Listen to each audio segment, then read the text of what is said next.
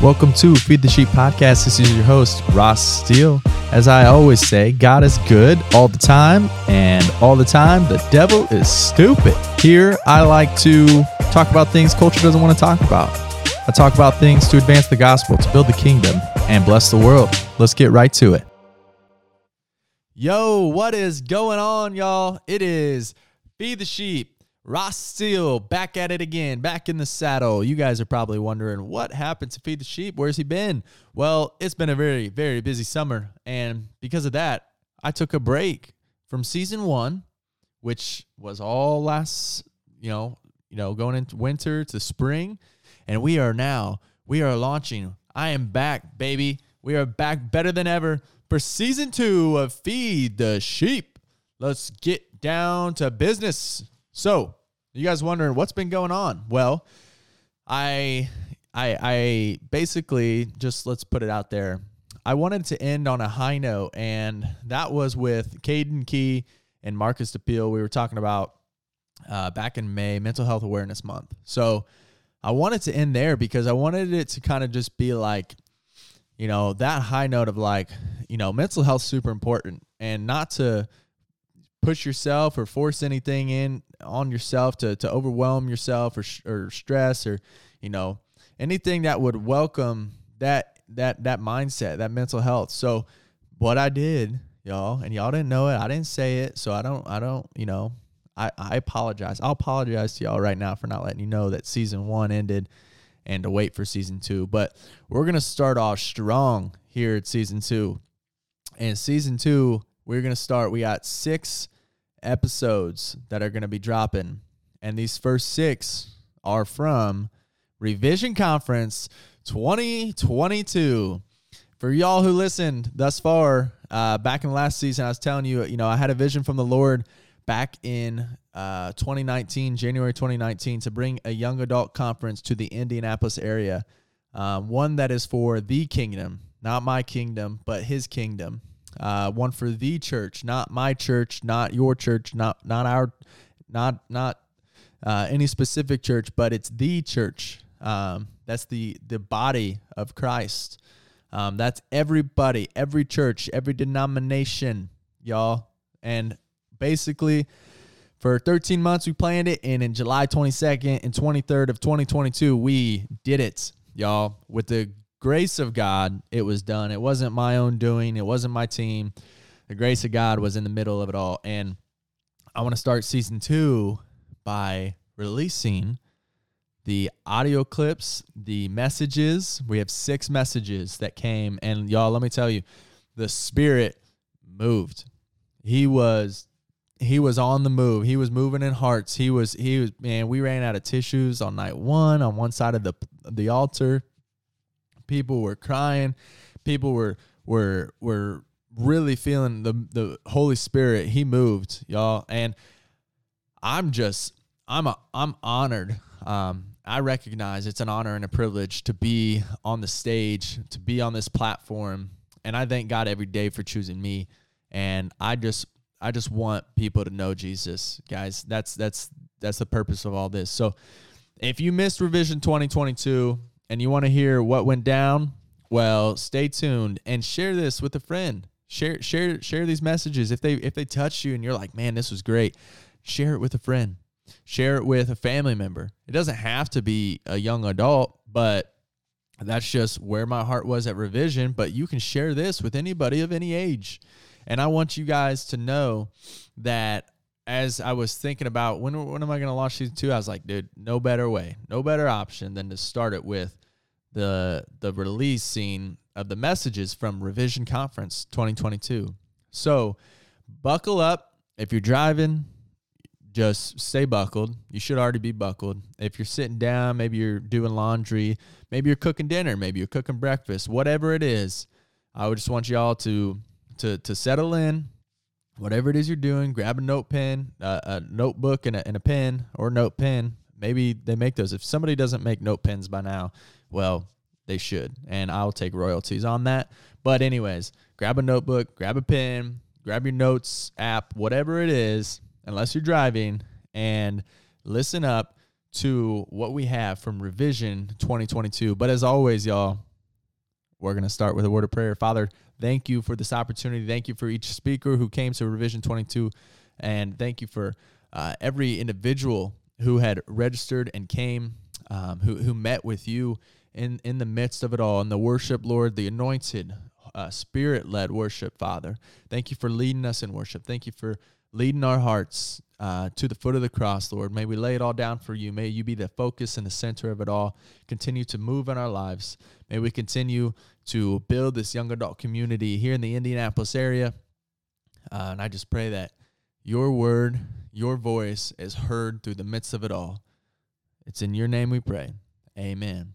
Listen up, guys. This is going to be awesome. We're going to start first things first with Shannon Anderson from session one of Revision twenty twenty-two. Stories matter. And you know, we have to be careful today to decide what stories are true. We have to really discern with everything in the news, everything going on in the world. It's so easy to, to think one story might be true or another story might not be. And I'll tell you that on my way here, I had stories going through my head. Satan was working, saying, "You're old enough to be the mom of all of these people in this crowd." And I was I was experiencing just a little bit of imposter syndrome. Um, but you know, the Bible tells us that where two or more are gathered in his name, Jesus is with us, and he's with us tonight. And so I have nothing to fear.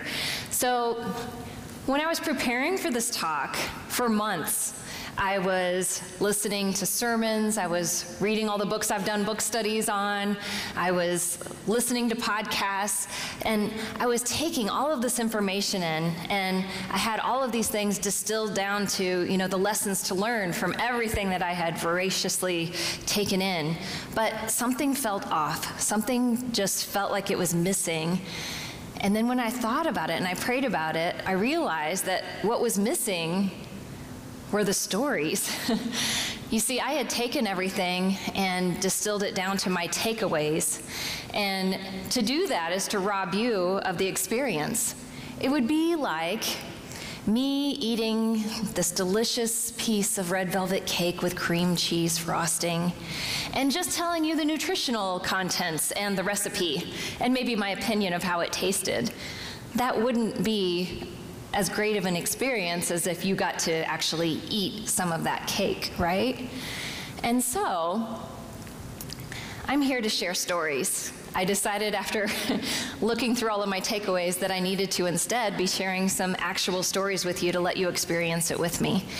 And I love stories. So what Ross didn't mention is I taught for twenty-five years elementary school, longer than some of you have been alive. And then I started writing children's books, and I started having more and more books come out, and I got to the point, it turns out teachers are really busy people. I didn't have enough time to teach full-time and try to do this writing thing. And so two years ago, I, I left teaching, and now I write and speak full-time. So I love writing stories, I love telling stories. I used to use stories in my classroom to teach things to my students, and I love hearing stories. I love preserving stories. So I'm a big scrapbook queen. My girls each have a whole set of scrapbooks each for every year of their lives. And so stories are powerful. And the reason that's true is because they connect us. So when I tell you a story, it connects our hearts. We know just a little bit more about each other. And so just to kind of prove my theory here, I'm going to show you this picture. So this is my youngest daughter, Maddie. She just graduated, as you can see here, from high school, and she's going to be going through Purdue to um, study veterinary nursing for exotic animals. And so now you know just this little bit about this picture and about me. And so what I'm going to have you do to have you experience this is I want you to get out your phone. I know normally in church we're supposed to put those away. You're going to get out your phone, and I want you to find a picture of something that God has recently blessed you with. This was a blessing that I experienced last month. And then what I want you to do, bonus points if it's someone you didn't come with or you don't know, I'm going to give you one minute. I have a countdown clock. remember I was an elementary teacher. And I'm going to give you one minute to share one of God's blessings, a picture on your phone. I can already see smiles coming across your faces. I want you to share it with someone and then have someone share with you. And just share very briefly, like I did, just, you know, what this picture's about and why it was a blessing. Okay? You may go.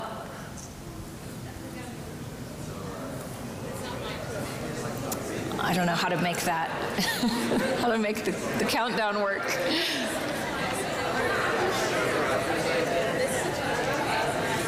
I'll just time you on my own.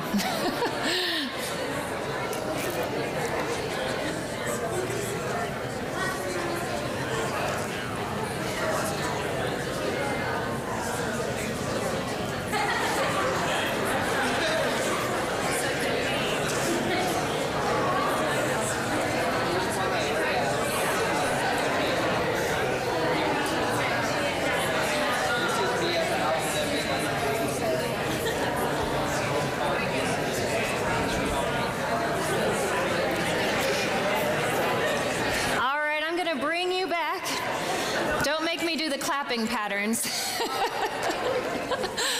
All right, the timer didn't work, but that's okay because the experiment did. So I was hearing aw, and I was seeing smiles, and I was seeing you connecting, and you were just sharing a little sliver, a tiny story about one picture or maybe two that you were sharing, and that connected you with someone. It, it helped you to know a little bit more about them, maybe care a little bit more about them. And that was always my goal in the classroom, was to get kids to know each other, to care about each other, to build that community. I always told my students that this isn't a classroom, it's a family room. We are family in here. We had t-shirts made that said Team Anderson, and it said all for one and one for all. And that's because if we care about each other, if we know about each other, then we're going to have more compassion. And we're going to help each other more. Now, switching gears a little bit, have you ever, like I drove an hour and a half here from Rensselaer, it's where I'm from, have you ever been behind a driver that was either going incredibly slow or you questioned how they got their license in the first place and you were thinking, oh my goodness, how is it possible they are this bad at driving? Well, I think we've all been there before, right? But would it change how you felt if you knew a tiny sliver of the story? If you saw, oh, my clicker died. That's not good. Oh, sorry. If you saw this on the car, would that change how you feel about that driver? Would it help you to give a little bit more compassion? So, I can tell you, you know, maybe you remember back when you were behind that driver's seat for the first couple of times on your own and you were a little bit nervous. And I can tell you, after having two drivers, two girls go through that, I hoped that people would be compassionate and patient with them as they were driving. But that's because we knew a little bit about their story. Now, when I was teaching, there were times that I wish kids could come in with bumper stickers to help me know what was going on, that they could let me know in some way, if they didn't feel like sharing, why they were acting up or why they weren't participating or why they were falling asleep at their desk. And sometimes we don't know their stories and we can't help them as much. We, we don't know how to pray for them. And so that's another thing where if we can share stories, we're able to reach out and help those people. You know, trees are like this. We don't know their story until we cut them, and then there's no life left. And then we can see a little peek inside their story. You know, all those concentric circles, every two circles is a year of the tree's life. And there's a difference in if it's a thinner ring or if it's a thicker one, if it was a year of good growth, lots of rain and, you know, the right amount of warmth that wasn't too hot, too cold. And you can even see if there was a fire. There, if, if it survived a fire, you'll, you'll see that where it says F there for fire. Um, so we know a little bit about that tree's life. But again, you know, sometimes we don't know each other's stories.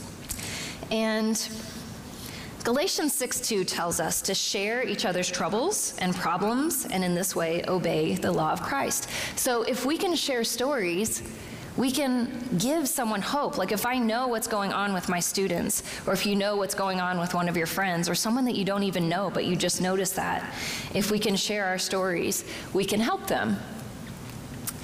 And stories help us when we're going through a new stage of life, and it can help us feel a little bit braver. So for example, the first time a woman becomes pregnant, that's a whole new experience. There are all kinds of changes happening. There are all kinds of new worries and fears. And if you can have someone come alongside you who has been through that and share their story, and to reassure you and to pray with you and to know that it's going to be okay, um, that can help us feel a little bit braver.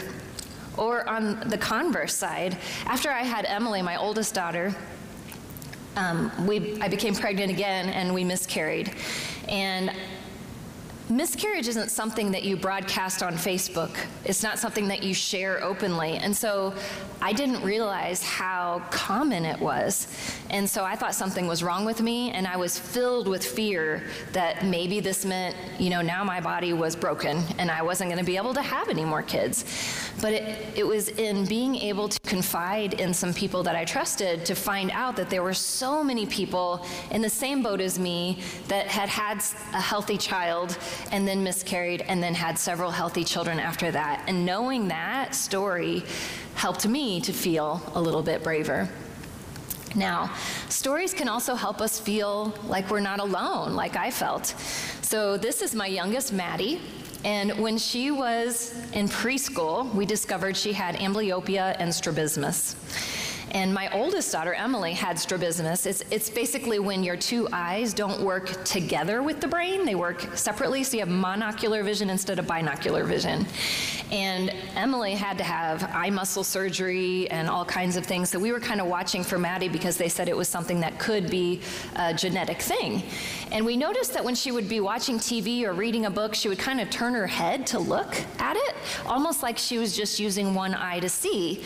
And we thought, well, that's kind of strange. strange. And so we took her to an ophthalmologist, and he said, well, you're exactly right. She is using one eye to see. So what happened was she has strabismus. Her eyes are working separately with the brain, but she also had amblyopia, which is when one of your eyes might have almost perfect vision and the other one, the vision is pretty bad. Well, what your brain does in that situation is it shuts off the eye that is not working and just decides, I'm going to work with this one because I can see out of it. And so her brain has shut off this eye, and she, if we hadn't caught it early enough, could have lost complete vision. And that's when you hear people, you know, that have lazy eye. That's what that is. And so the good news was you can wear a patch over your good eye, so your brain has to use that other eye, and then it strengthens it as it is in use, just like a muscle. And so that's what she had to do. But we didn't know anyone else who was wearing an eye patch, and she hadn't seen any other kids wearing an eye patch, and she was, you know, kind of nervous about going to school. Are kids going to make fun of me? You know, there were times that we would be out in public, and even grown adults would say things like, oh, look at the little pirate, and she did not like that. And so I, I ended up, you know, we, we prayed about it and we worked through it, and, and you know, once she got in there into her classroom that first time wearing it, and she told the story of why she was wearing it, then everyone understood, and it was fine. You know, it's like when someone breaks a leg or an arm. Of course people are gonna say, whoa, what happened?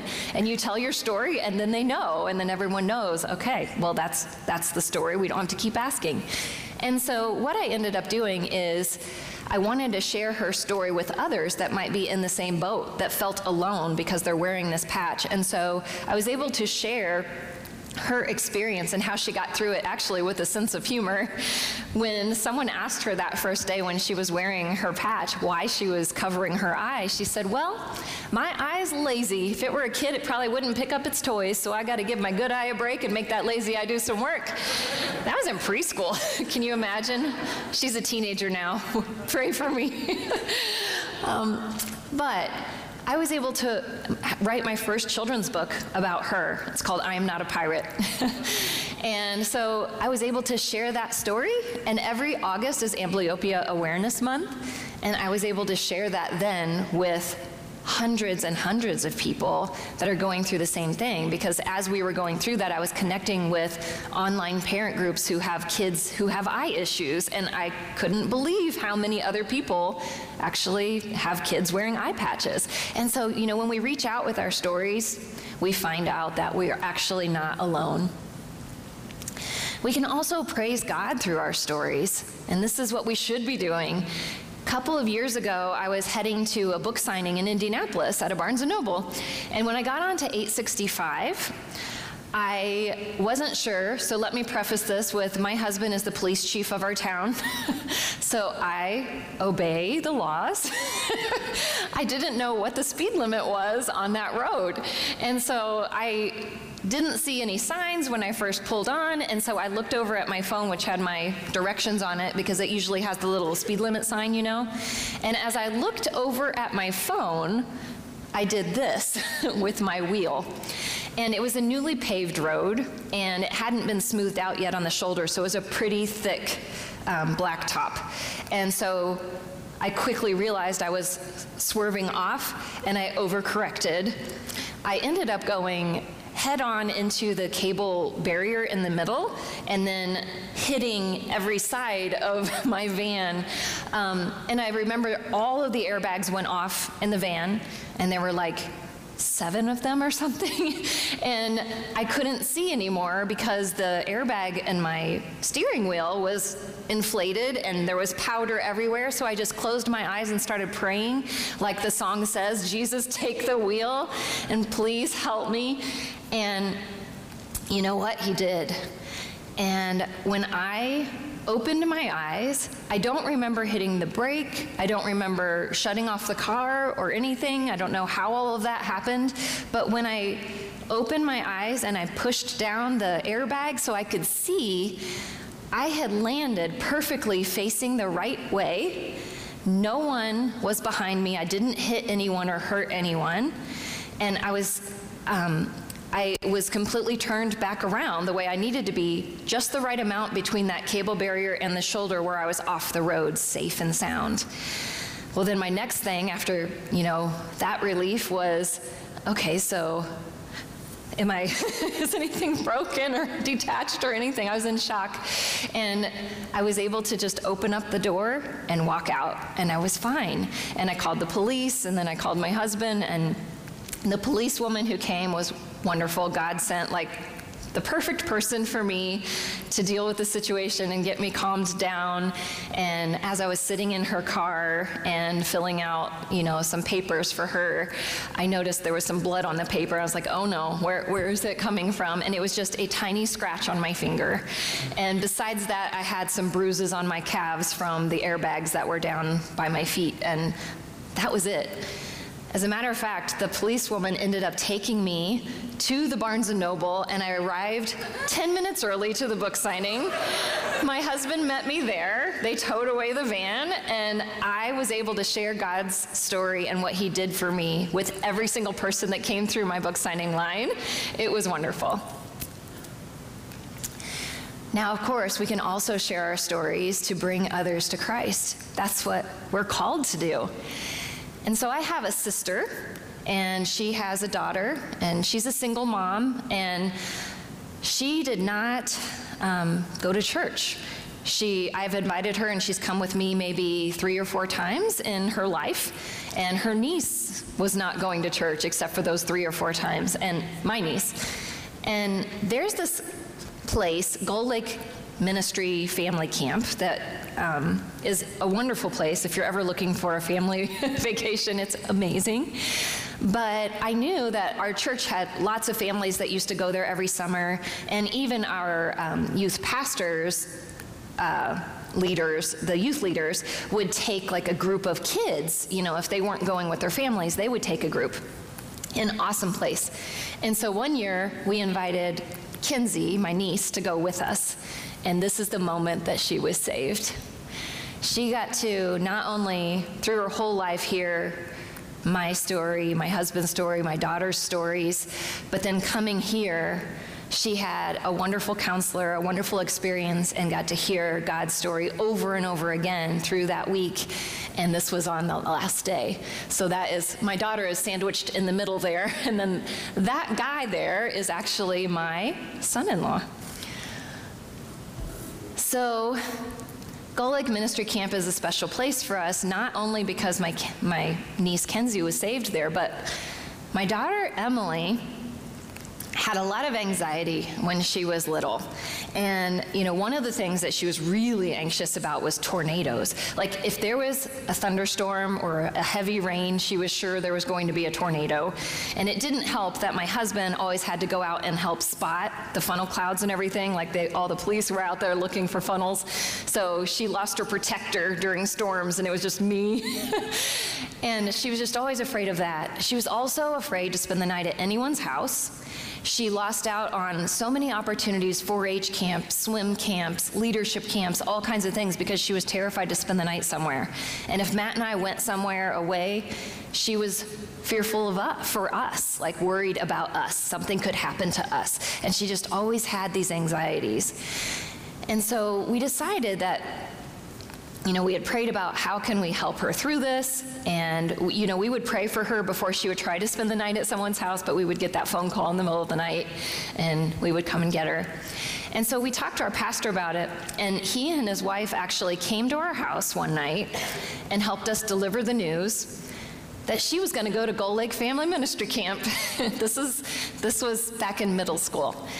And as we were delivering this news to her, you could see her starting to go into fetal position on the couch. She was curling up, she was scooting away from me, and she was in tears. She was so scared. I mean, she was going to be going to Michigan, a whole state away, and the week of that camp, I was going to be in Los Angeles at a writing conference, so I wasn't going to be able to come and get her if she needed me to, which was, I think, part of God's design in that, because I might have. And Pastor Jim, our pastor, told her, so what I want you to do is I want you to memorize Second Timothy one seven, for God did not give us the spirit of fear, but of power and self-control. And when you have that memorized, Laura and I, his wife, which was her youth leader, are going to take you to Dairy Queen. We're going to enjoy some blizzards together. We're going to pray together, and you're going to go to this camp, and it's going to be fine. And I still remember feeling like the worst mom ever, causing her to go. You know, this tough love thing is really hard. And I remember dropping her off at the youth leader's house to go, and she was in tears. I remember even the van door slamming shut and thinking, oh my goodness, what have I done? Because I could see her through the window crying. And she went, I flew off to California, and we had gotten special permission for her to take, you know, one of those little track phones. So her youth leader had a little track phone that if she needed to call us, she could. And so that first night, I'm in L A, and I'm just waiting for the call. And it didn't come. And I thought, well, do I call her? Or if things are going well, I don't want to, you know, like ruin things and make her worry. So I just let it go. Prayed about it and went to bed. And then the next day, I was busy all day with the conference, and then that, that next night, she didn't call. I thought, okay, well, something, I, I need to know what's going on. And so I called my friend, her youth leader, and I said, Heather, is she okay? Is she so mad at me that she doesn't even want to talk to me? And she said, oh, Shannon, she has been so busy ziplining and climbing the rock walls, and her, oh my goodness, the counselor that she has is amazing, and she is having so much fun. I think when her head hits the pillow, she's just out. She's just so tired, and, and she's just learning so many things about conquering her fear with faith. And I was like, well, can I talk to her? I was like, she ziplined? She climbed a rock wall? I mean, my little fearful one that wouldn't do anything. And I got her on the phone, and she was like, Mom, this place is so awesome. And I was like, so you're not upset about going anymore? She's like, no, I want to stay. You know, this is great. And I was just crying tears of joy. And so what I was able to do is, um, When when I got back from L A, I was able to pick her up, and she looked really sad, and I thought, are you still kind of upset that I forced you to go?" And she said, "No, I'm upset because I wanted to stay another week." It was such a life-changing experience for her, and her faith grew leaps and bounds in that time that she was there. And since that time, that when she was in middle school, we've been back every single year since she wanted to go back. And not only that, but while she was in high school, our church was sending um, a group out for a ministry trip, a, a ministry trip to the border of Texas and Mexico. And when my husband found out where it was, it was actually a very dangerous area. He was like, "There's a lot of drug cartel in that area. I've, I've read books about that area that are, yeah, it's kind of scary." And so the table was kind of flipped on us. Like, we were now the ones fearful, and Emily wanted to go. And so we had to make sure and and be those ro- the role models for her, that, you know, we are not going to have that spirit of fear. And so she went. And then in college, she went to Skid Row, and she she shared God's word, and she helped the homeless there. And that was a really scary experience as well. And now she is actually a teacher in Indianapolis at Heritage Christian. She teaches first grade. That's her class. And just seeing her growth and how God has made her so strong in her faith that she can conquer any of these things that terrified her before, I wanted to share her story. And so guess what? I wrote a book about her story, and I called it Not What I Signed Up For, because she did not sign up to go to Gold Lake, and it ended up changing her, though. And so, back to the way stories can help us. Stories can teach us our history. It can teach us um, about our history of our family and their faith journey. Psalms one oh two eighteen says, "Write down for the future generation what the Lord has done, so that people not yet born will praise him." This is my story. So this is my mom. She was sixteen, and she became pregnant with me. She was dating a guy way older than her. He had already been through the army and had been married and had two kids and got divorced, and then was dating my mom. And she became pregnant. And he told her that if he, if she had planned to keep me, that she had to drop out of high school. And she did. And so it was rough, as you can imagine. I mean, I remember distinctly when both of my girls were, when they were that age of sixteen, thinking, I cannot imagine them raising a child. Like, I don't, I, I just try to put myself in my mom's shoes, and I can't imagine a kid raising a kid, how hard that must have been for her. She would babysit, and all of the kids that she babysat for, she would have the parents bring their lunch because she couldn't afford to feed all of them. And then she told me that what she would do is she would give them, give me a little bit of each of their lunches so that I would have something to eat, because she said every week she would buy a sack of potatoes, because back then it was a dollar a bag, and she'd make baked potatoes, potato soup, and, you know, fried potatoes, all kinds of potato dishes, and that's what we were eating. I remember going to garage sales with her. I remember her learning to sew. She sewed a lot of my clothing. I remember one time we hit a jackpot at a garage sale. We found a little purse that had the Guess symbol on it, and back then that was the jeans to wear. And we took a seam ripper to that little purse that we got for a quarter, and she sewed that little Guess symbol on my jeans so I could have my first pair of Guess jeans.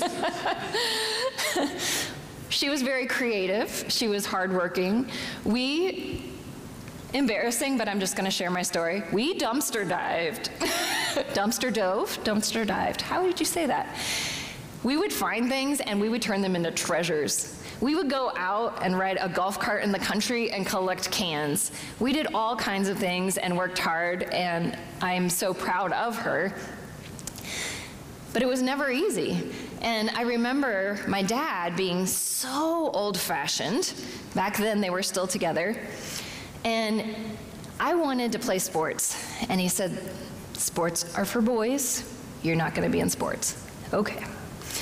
And then, you know, when you get into middle school, you can join the band. And I wanted to play the drums. And that is a boy instrument, if you didn't know. Although my daughter Maddie played drums, but He said flute and clarinet were the girl instruments. If I wanted to be in band, that's what I had to play. And so the um, old-fashionedness continued when I started talking about college.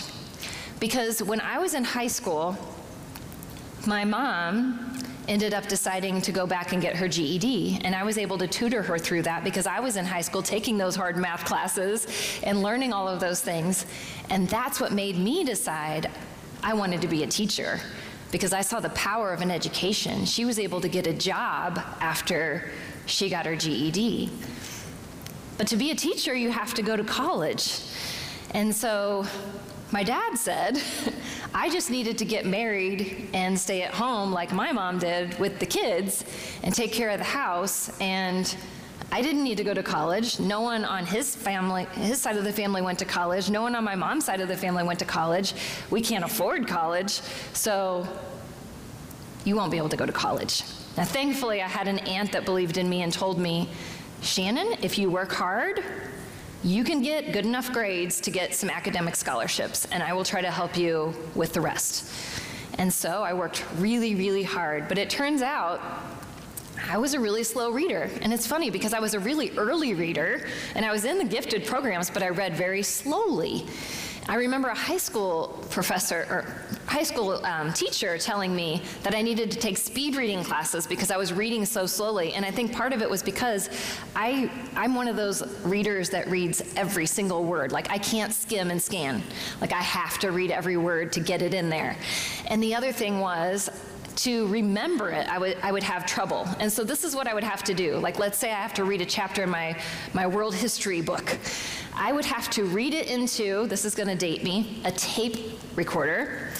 And I would then play it back to myself. You know how awful it is to hear your own voice. I had to listen to myself read it back to me while I took notes to then know everything I read. And that takes a lot of time. I spent a lot of times getting up super early in the morning to finish back up again when it would be like the time for a test or something. And so, all that to say, I remember the day when the guidance counselor called me in and said, you're gonna need to prepare a speech because you are the salutatorian of your class. And I didn't even know what that meant. I was just trying to work hard. I didn't know what, what that title meant. And so I asked, and, and she explained it to me. And so another thing about my dad, he was a perfectionist. Like, you could eat off of his garage floor. Everything was meticulous and organized. And if I ever brought home something, the A with a minus after it, he would ask me what that minus was there for. So you can probably guess with my foreshadowing right there that when I told him I'd gotten salutatorian, he asked why I didn't get valedictorian. So, but the thing was, it earned me some really good scholarships, and I was able to become a teacher. But not knowing someone's story sometimes can be a missed opportunity. The first interview that I went to after college was this principal. He's sitting, I still remember sitting across the table from him, and he's got my resume in front of him. And I was a nervous wreck, as you can imagine. And he said, I don't hire people like you. And I was almost in tears. I'm like, what does that mean?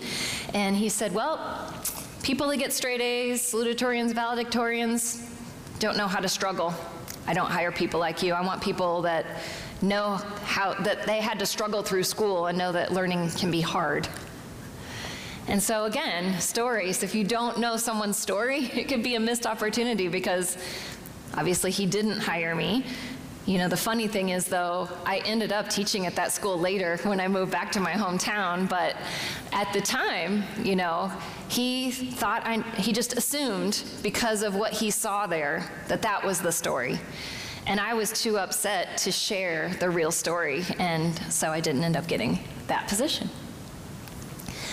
Another thing about stories, something that I love about my church was that they, they well, they still do, this arm in arm um, fellowship, it was called, and it was for women, and I don't know if the men had a a similar program or not, but I know for the women, it was, you could sign up and there would be a mentor and a mentee, and you could sign up for whichever you felt comfortable being, what you wanted to be. And I always signed up as the mentee, because going through uh, my childhood, we didn't go to church very often. I was always able to go to Sunday school and Wednesday night, and it wasn't until I got my license that I was able to drive myself to church. But I always felt like I missed out on so much. Like I didn't know all the verses like some of the pe- my friends that did get to go to church. And so you could sign up and do this, and for a whole year, you got together once a week with this woman, and they just kind of put you under their wing, and they, they helped you through life. And I learned so much from the women that mentored me over the different years. They invested so much in me, their time and sharing their walk of faith, because they were a little further in their in their walk than me. And I encourage you, if you ever have the opportunity to either be mentored or to mentor someone younger than you, it is an amazing experience. Well, this woman, she happens to go to my church, and she's actually my mom's age, and she was kind of like a mom, t- uh, another mom to me on the road, because when I was in my thirties, I used to do a full marathon every year, and she ran marathons too. And this is when we, this was the Disney marathon that we did. So we put in a lot of miles together, and when you're training for a marathon with someone, you get to know them really well. You tell a lot of stories because you have a lot of hours out there running together. And she would always share such strong, bold faith with me. She had such a strong faith. She had lost her son to a three-wheeler accident at a young age. I think he was a senior in high school. She had lost her grandson to a disease. And yet she was, she stood firm, and she had so much knowledge to share and so much trust in God despite bad things happening in her life. And I can remember sharing things with her. Like I felt like I could talk to her about anything. And I would share things like, you know, Matt and I were just starting to have kids, and we noticed like the friends that we used to kind of hang out with and we would go on trips with, um, vacations, that they were starting to ask us less and less to go with them. And I didn't know if it was because we had kids or if we were getting really boring or, you know, what was going on. And part of it, I think, was we're not partiers, you know, we, we aren't drinkers. And when I shared all of this with Carol, she said, Shannon, they probably feel convicted when they're around you. So it's not that you're doing something wrong, it's that you're doing a lot right, and sin doesn't feel as good around people that are walking the straight line and, and in faith. And then that made me realize that, oh, I need to keep shining my light and not change that. And I also need to try to find other friends that, um, you know, other other Christians. And eventually those, those friends came around. Um, I think some people just need need some time. Now, I want to share this story about something that happened with my own family. This was when my girls were younger, and I remember it being in a November, because it was during the time that the T V was showing all of those commercials that are the new toys and gadgets that they want you to ask, they want kids to ask you for for Christmas. And so I was hearing, I want that, can I have that? Can Grandma get me that? Can I have that? I want that. And it made me so sad thinking that they're being very selfish about, you know, like what they're gonna get for Christmas. And I also remember a particular day that we made a decision to do something. It was a day that was one of those busy times, you know, like one of them was at dance practice, they were getting ready to go to youth group, and we were kind of tag teaming and, and trying to get everything done. I was stirring chili on the stove. I had the phone, this is back when we had the phone that you could actually put on your shoulder and rest it there while you're talking. And I remember Maddie coming in and tugging on me while I'm on the phone. I remember the dog scratching at the door, wanting back in the house. All of these things are going on at once, and just feeling very overwhelmed. And I remember Matt coming in with Emily from dance practice, and they both, he seemed a little bit annoyed that the food wasn't ready yet, and we needed to like go, go, go so that they could get off to youth group. And I remember Emily saying, "Is that smell our dinner? What is that?" And I just about lost it at that point. That night, I went to bed with a heavy heart. Now, Back then, I didn't have the Bible app on my phone. What we used to use is this little book of promises, it was called, and it had this great index, and you could look through and you could look things up that you wanted to know more about or know verses for, you know, marriage or, you know, um, loss, grieving, those kinds of things. So I, I was looking up selfishness, greed, you know, all of these things, you know, what can we do to get out of this? And I came across this verse. Philippians two, three, three, four. Don't be selfish. Don't try to impress others. Be humble, thinking of others as better than yourselves. Don't look out for only your own interests, but take an interest in others too. And it just, God laid on my heart an idea.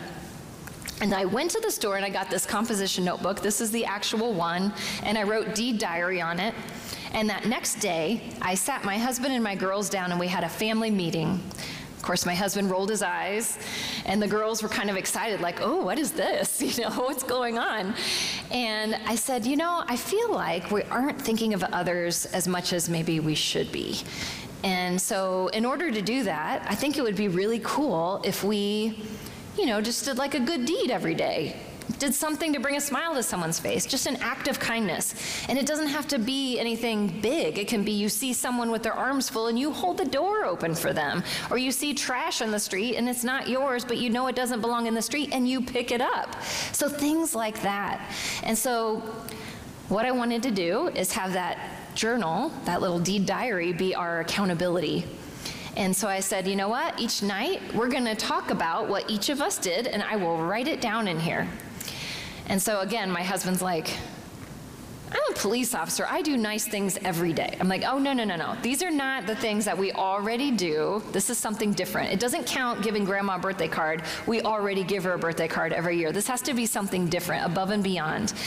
And so we started doing these things. And the first bonus was, how awesome is it to sit down to dinner together and have a conversation about how you lifted others up or made someone smile or brought joy to a day.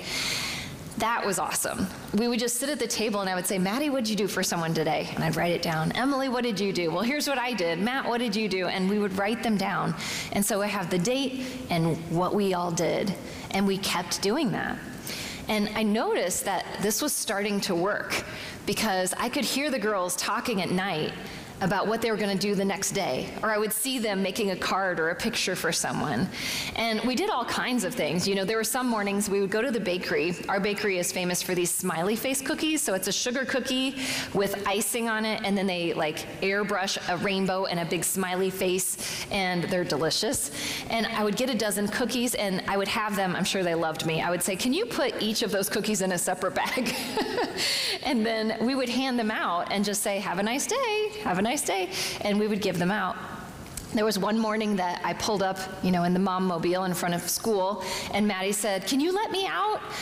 And so I stopped the van, and she jumped out to give the crossing guard, who was not known for smiling much, gave the crossing guard one of these little bags and said, have a nice day. And I remember looking at his face going like, what is this? And he opened it up and he saw that smiley face. I think it's the first time I ever saw his teeth and a big smile. And it did exactly what we wanted it to do. It brightened someone's day. It made him feel like someone was thinking of him and cared about him. And so in doing all of these things, it made a difference. And it started to have some ripple effects because one day, one of the things that Maddie did, she came home one night and she said, Mom, I was talking about Jesus on recess and Allie said that they don't go to church and that she doesn't have a Bible. And I was like, oh. So I was wondering if for my thing tomorrow, could I give a Bible to Allie? And I was like, well, yeah, you know, we have some extra of those, you know, adventure Bibles. And so I gave that to her to give to her friend. And so that next night, of course, when we had dinner and we were talking about what we all did, I said, Maddie, how did it go when you gave the Bible to Allie? And she said, well, she was really excited, but Jesse and um, I can't remember the name of the other girl, Bree, Bree said they don't have Bibles and they wondered if we have any more. I said, well, okay. And so we were able to get a couple more Adventure Bibles. And at this point, I know this is terrible, but I was thinking, I'm a public school teacher and this is at my school. I, am I going to get in trouble for this? Like, we're peddling Bibles at the school. And um, she gave them out. This kept happening. She ended up giving out seven Bibles. But here's the clincher. So one morning, we were riding to school, and she passes up this piece of paper. This is the exact piece of paper. It's all ripped. I still have it. And she said, Mom, when we get to school, will you make eight copies of this piece of paper? And I was like, um, okay, what is it? And she said, well, the Bibles.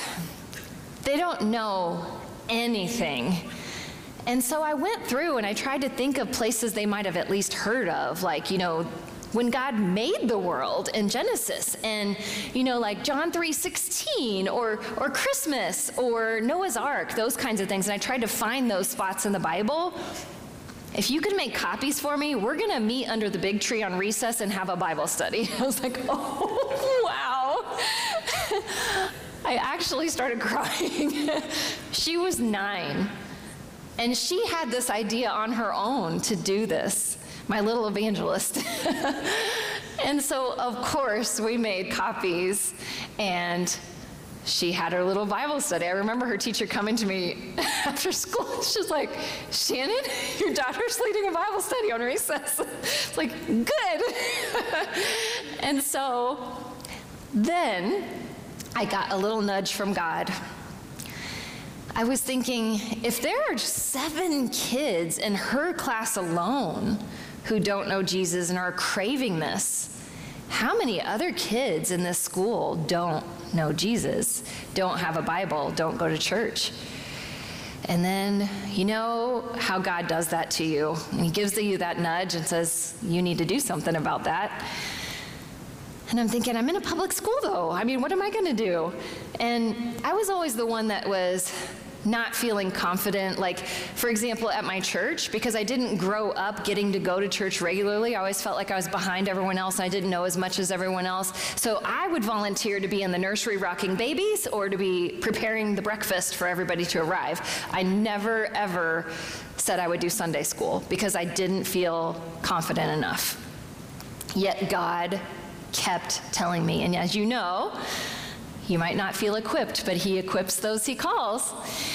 And so I went to my superintendent and I said, you know, there's a Fellowship of Christian Athletes at the middle school and the high school. Could I have a club that's the Fellowship of Christian Students at our school? And my school was third, fourth, and fifth grade. I was teaching third grade at the time. And he was a Christian man, and he said, you know, we actually need this. We need more of that. He said, if you do it before or after school, and you can't just, like, send home a paper in everyone's book bag inviting them. I was like, okay, all right. And then I had permission to have this Christian club at our public school. So I decided to have it on Friday mornings before school, the hour before, and God's hand was in it from the beginning. Like, as soon as I got that permission, like, I started getting ideas for what I could do during that hour, and people were just like, parents were, can I bring a breakfast treat? Can I bring juice? Can I bring my guitar and sing a song? I mean, it was amazing. And you know, you know when God's hand is in something that it's it's all going to work out. It's it's part of his perfect plan. And um, so we started having these meetings. And the way I was able to get people there is I went to, I, I asked the local churches in our town if I could have ten minutes or five minutes at the beginning on Wednesday night of their youth group, and I could just invite them, and I could give them a paper there. And then the superintendent said I could also, it was okay if the principal was okay with it, to announce that they could pick up information in the office on their own if they wanted to. And so he made that announcement for me. The Fellowship of Christian Students group ended up being our biggest club in the entire school, a school of around three hundred kids. We had seventy-five kids coming an hour before school starts on Fridays to come and learn about Jesus. And you know, the coolest phone calls and emails I got were from parents saying, "My kid has been talking about some club you're doing, that kids come out of your room first thing in the morning on Fridays and they're just like all having so much fun and everything, and they're wondering if they can join, but we're not religious people. Is it okay if they come though? I mean, like, we don't go to church, but can they come?" I was like, yes, yes, you can come. I don't know how many people we were able to reach by coming, and that was their first experience and exposure to the Bible and to God, but what a blessing.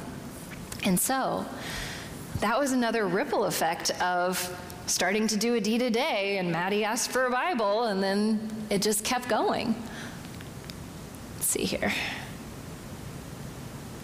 Oh, there we go. So here's something really cool. I, I figured out how I was going to spend that hour before school. I was going to start by having some people sing. Sometimes it was Maddie. My daughter Maddie plays ukulele, and you know, I always used to pray for God to give me a voice, a singing voice. And the way he gave it to me was through Maddie. I still can't sing, but she can sing like an angel. She's in the praise band at our church. But she would sometimes come in with her ukulele and lead song. Sometimes other people would come in. But after that, and after we would pray, the biggest, most impactful part of the whole meeting was having someone come in that the kids looked up to, to share their story of their faith. That was the most impactful. I had high school kids, because these are third, fourth, and fifth graders. Remember how you looked up to when you were little, those high school kids? And I invited college kids, and if they were football players or if they were cheerleaders or whatever, I asked them to wear their uniform. I even had my husband come in. He's on the SWAT team, and he um, went through like his, he brought in his shield and talked about the armor of God and went through every piece and how the SWAT team prayed together before they went in and made entry in a home. And so having those types of people come in for these meetings was so impactful, and I swear the most impactful part was the stories that these people shared. And then that led to, I ended up having a kindness club. I ended up doing um, kindness things in our classroom where we were doing Adida Day for the classroom and spreading joy through the school. Um, this one little girl, I'll point out this, uh, the little index cards. She, for her kindness project, she said, you know, when I come to lunch every day, I bring my lunch, and every day my mom has a note in there for me, either on my napkin or just a little piece of paper or something to tell me to have a good day. And I noticed a lot of kids that brought their lunch don't have a note from a parent. So I'm going to write a note for every single kid who brings their lunch. It's like, wow, that's a lot of kids, you know, around three hundred kids. She stayed in for recess for weeks. She looked up verses, she looked up quotes, she looked up all kinds of things. She decorated with sequins that she individually glued on and wrote in all different colors. She spent weeks doing this, and then we spent time during her recess to go through lockers and find kids who had brought lunches and slid one in there so it would be a surprise when they went to lunch that day. So just little things like that um, kids were doing and seeing the power of um, spreading joy and, and love. Well, then you know me, I wanted to share the story of how Adida Day made an impact on our lives, and maybe it could help someone else that was dealing with selfishness or um, you know, something. And so I subscribed to the uh, Chicken Soup for the Soul, and they had, their upcoming topic was Find Your Happiness. And so I sent my story in about uh, doing Adida Day, and they put it in there, and then two years later I got this book, Raising Great Kids, in the mail, and I was like, I don't remember ordering this. And it had a note in there that said, um, we read your story and we decided we, it needed to be in this one too. And then two years later, it ended up in Simply Happy. And then one time I was at a Christian writing conference and an editor met with me, and I was, I didn't have many publications under my belt yet. So the one I talked about was my Adida Day little story in, a, in Chicken Soup.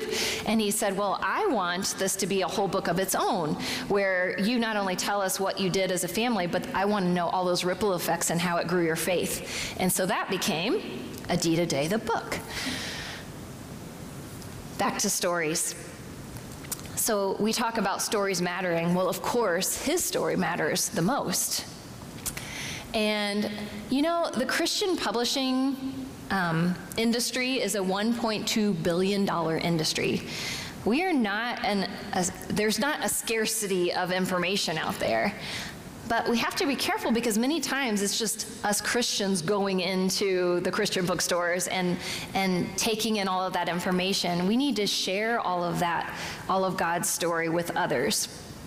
And so, I'm stuck again, hold on. There we go. When I was in the classroom, I used to tell my kids to not be a story spoiler. You know, when they would give a book report or they would do a book review, I would say, don't give away the ending, because then they're not going to want to read the book. So make sure, you know, just tell, you know, why someone might like it, but don't tell the ending. But when it comes to the Bible, we want to be a story spoiler, don't we? We want to tell them how it ends, that God is going to be the winner. So when we're sharing stories, I think it's really important, and these days especially, to share that his story teaches us Jesus' victory on the cross sets us free to be a work in progress, that we don't have to be perfect, that we're all sinners. You know, that's one of the things our pastor, every time he gets up in front of the church, he says, you know, everyone is welcome and no one is perfect.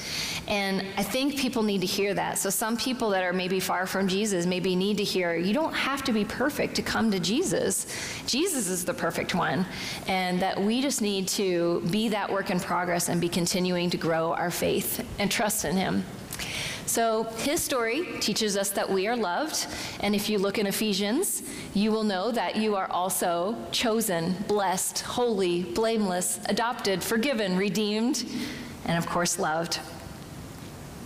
I love Big Daddy Weave's song, My Story. And, you know, he says, to tell you my story is to tell of him. And that's how we should live. We should...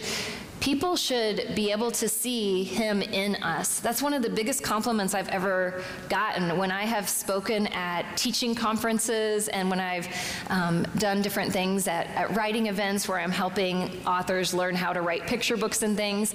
You know, it's not a Christian event, but I have people come up to me afterward and say, you are shining Jesus through you. You keep doing that. And when I hear that, I, I stop and think, wow, you know, that is... That's what I want to do.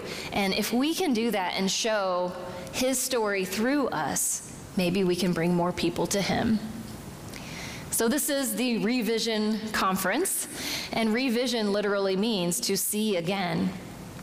And I feel like if we can help other people see again and again how God is working in us and through us, and that he has a perfect plan for us, and all he is doing, he is doing for our good. If we can share that story, if we can be bold, then we can bless the world. Now, being the writing nerd that I am, I did write a poem to end on. So... As we live each new chapter, we come to know how our stories connect us and help us grow. Our stories share truth, help us learn how to cope. When we press on, we give others hope. When we feel our life is a total mess, or we feel we may cave under all the stress, we can lean on our God and trust as we should, knowing he does everything for our good. So share your life, both the joy and the pain. You'll help someone else through the wisdom you've gained. Help someone be brave or stand up for what's right. All, and in all of your stories, shine God's light. Will you pray with me? Lord, We thank you for bringing us all here safely together to gather in your name. May you bless the time spent here tonight and tomorrow. And thank you so much for Ross and the team that is putting all of this together. And we just pray that that through all of these efforts, that it would draw us closer to you and that we would be able to bring others closer to you as well. We pray all this in your name. Amen. Thank you for listening to Feed the Sheep this week. May the Spirit be within you, may it be upon you to embolden you in your faith, to go out and advance the gospel, to build the kingdom and bless the world.